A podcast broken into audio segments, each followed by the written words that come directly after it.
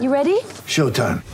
On May 3rd, summer starts with The Fall Guy. Let's do it later. Let's drink a spicy margarita. Make some bad decisions. Yes. Audiences are falling in love with the most entertaining film of the year. Fall guy. Fall guy. Fall guy. That's what the poster said.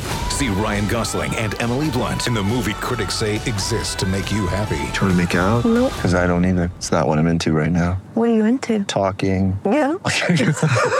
The Fall Guy. Only in theaters May 3rd. Rated PG-13.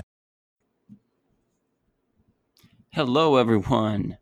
Welcome back to another Warriors player podcast review.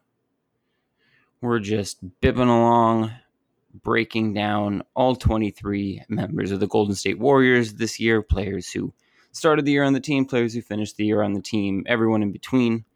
So we're moving right along in alphabetical order with Marquese Chriss, who might have been the most interesting story to come out of the season for the Warriors. Um, he might have been the best story to come out of the season if you're a Warriors fan. Certainly, no one would have expected that going into the year. So make of it what you will. Um, but there can be no denying that that Marquese Chriss is was one of the bright spots in what was a season that lacked bright spots. So how he came to be on the Warriors this year was a little funny and a little unexpected. Um, it really looked like he was out of the league going into the year, uh, despite being a lottery pick in 2016, uh, the the fourth overall pick, no less, or excuse me, the eighth overall pick. It was Dragan Bender who was the fourth overall pick in that same draft by that same team, the Phoenix Suns. Um, but still, Chriss, lottery pick in 2016. He had spent two years with the Suns before they just got rid of him. Salary dumped him, I think, um, to the Houston Rockets, who played him for a few games, realized they want nothing of him. Tried a few games in Cleveland. That didn't work either. Entered last offseason without a team, went through almost the entire offseason without an offer from a team, or at least without an offer that was public or agreed to. And it certainly seemed like, despite the fact that he was entering his age 22 season, that he was going to start the year in the G League uh, or maybe even overseas. And then the Warriors gave him a completely, fully non guaranteed contract for the year uh, right at the start of training camp. And truthfully, it was probably only because they were dealing with injuries to both Kevon Looney and one of their big free agent signings, Willie Cauley Stein. So they were just experiencing limited depth at center. And truthfully, when they signed him, I didn't think there was any chance he would make the roster. I thought he was just there to be a camp body since they were short on centers, get a seven footer in there for practice for uh, some preseason games so that players have, you know, a, a, practice player to work with who could maybe approximate what Cauley Stein and Looney were going to do once they were healthy. Um, and he ended up impressing mightily in the in the preseason. Um, the Warriors players really put some public pressure on Bob Myers to figure out a way to get Chriss on the roster. Uh, the Warriors were in a weird predicament where they did have an open roster spot, but because of being hard capped following the sign and trade for D'Angelo Russell, they did not actually have the financial space to fill out their roster, even though they had an open roster spot. So they couldn't just keep him. Um, and it seemed like he was just going to have an impressive camp and then be be done. But uh, the Warriors felt they needed him. The players put pressure on management to find a way to make it work. And Golden State ended up waiving Alfonzo McKinnie, who was also on a non guaranteed contract, um, and opted to run with Chriss instead. Um, not necessarily the most popular move with all people, since a lot of people liked Alfonzo McKinnie, uh, but McKinnie, very limited game, much older, so he not quite as much of a prospect, not as much of a high ceiling player. Did some nice things last year, but maybe got a little bit overrated and made it easier for the organization to run with Chriss. And then Chriss ended up impressing. He was thrust into a larger role than anticipated because Looney never really recovered from that injury. Um, and Alen Smailagic proved certainly not ready to get minutes at center. Willie Cauley Stein had, you know, a few lingering issues. And Chriss ended up playing a, a fairly large role. Um, and then the Warriors almost lost him because they ended up having to waive him in January because Damion Lee had used up all of his two way contract days. And the Warriors had, you know, a handshake deal with him that he would get converted to a guaranteed contract if he used up all his days. Uh, so they couldn't do that with everyone on the roster for those same financial limitations, despite uh, the availability in roster spots. So they ended up waiving Chriss to convert Damion Lee. Um, but when no one wanted to grab Chriss's contract, the Warriors were able to re sign him to a two way deal, um, which apparently was his desire all along. He wanted to stay in the organization. I believe he went through waivers, if I recall correctly, because they the Warriors waived him right about the time of when his contract would guarantee. So any team that signed him would have had to have guaranteed his contract for the rest of the season. So that helped him get through the waivers, and uh, then he he resigned immediately on a two way contract with the team, and then they rewarded him a few weeks of strong play on a two way contract, and they converted it back to a deal for this year and for the upcoming season, two year deal through 2020 21. Uh, I believe it's non guaranteed for next year, but at least got him his salary for the rest of the season. So, as for his actual play, um, it was good. Uh, that's kind of a crazy thing to say because, truthfully, he was so bad in Phoenix and so bad in Houston and so bad in Cleveland. Uh, just not a lot of people had any faith that he had much of an NBA career ahead of him. Uh, myself certainly included in that group of doubters. Um, happy to be happy to be proven wrong with that one. Um, but really, he just saw improvements across the board. I thought that his best chance to be successful this year would come from being able to play around a player like Steph Curry, play with that gravity, play with someone who was such a lob threat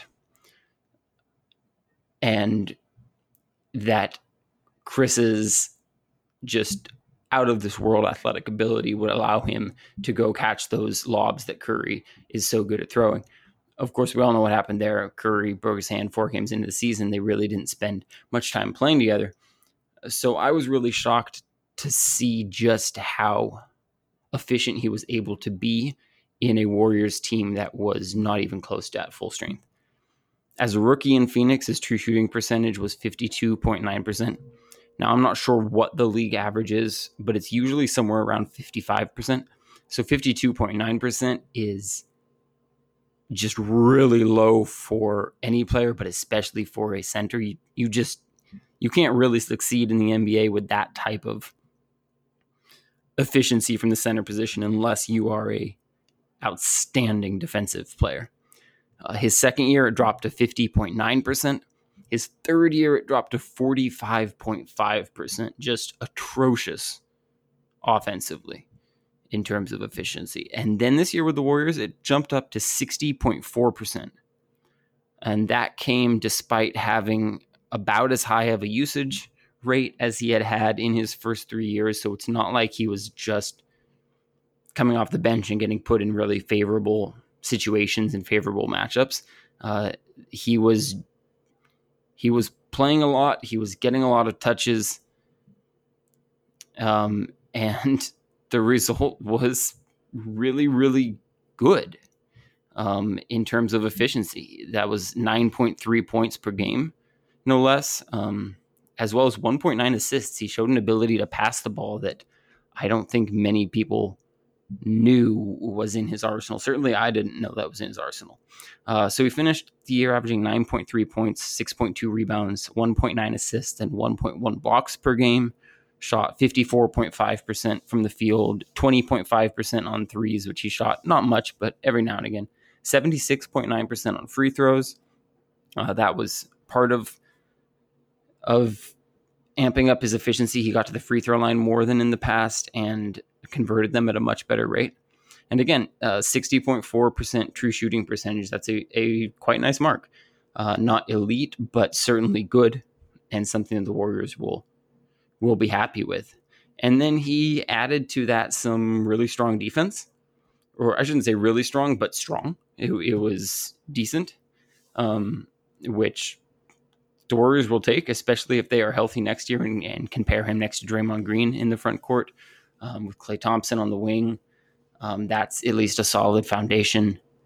Um, I think you know there's a chance that that some Warriors fans overrated his play a little bit because he exceeded expectations so much. I know there is a tendency, a, you know, a basic human tendency that I certainly uh, fall prey to all the time to kind of conflate someone who exceeds expectations with someone who is really good or someone who underperforms expectations with someone who is really bad and you know that's not always the case you can you can be a lot better than than people thought and still not be that good um, i think you know that kind of sums up chriss's season he finished the year 139th in the league in player impact plus minus which is not a great number but is way better than we realistically had any reason to believe that he should have been. He he looked like a player who was bound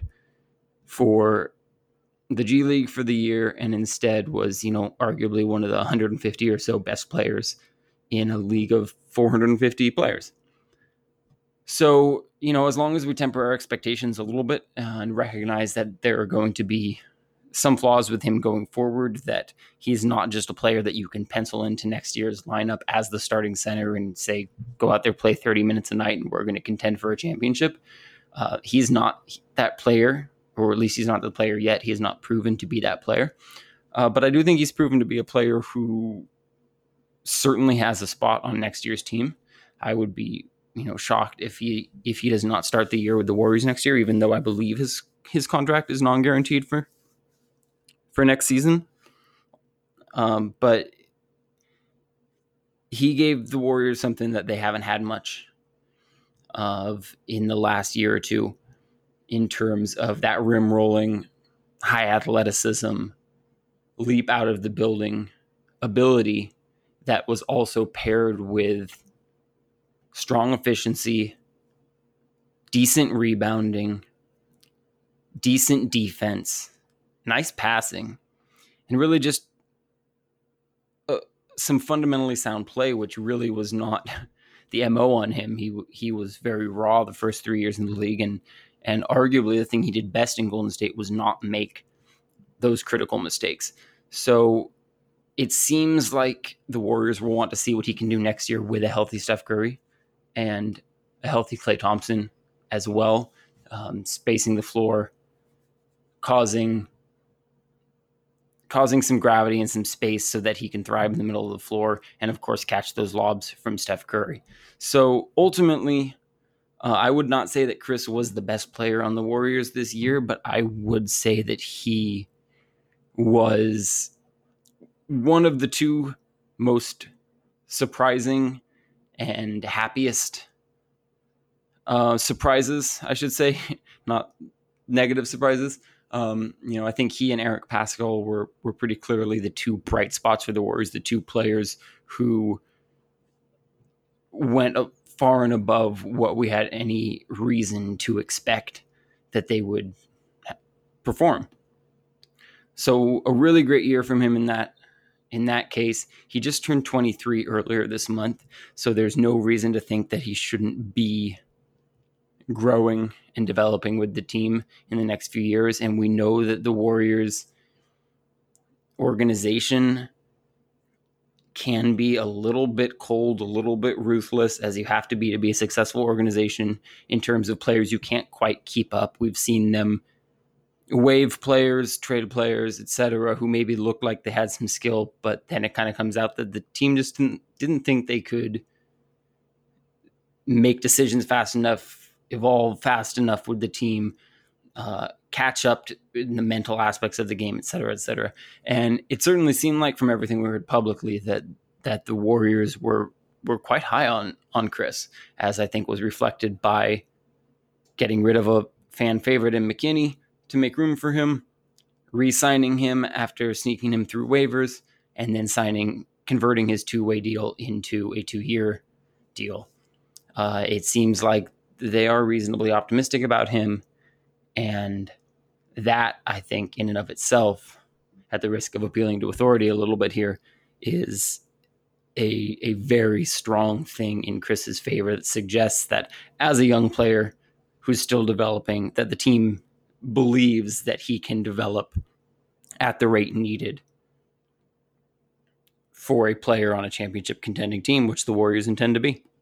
So he will rank very highly on my list of players I am most intrigued to watch next year, um, and really could be one of the X factors for the Warriors. That if he kind of regresses a little bit, depending on what the Warriors do in free agency and in, and in trades, if Chriss regresses a little bit, you could make the case that that just shoots a hole in their plans to contend next year. And if he takes another step forward, um, builds on his successful 2019 20 season and increases his production again for next year, that could be the difference between the Warriors being a good team and a great team.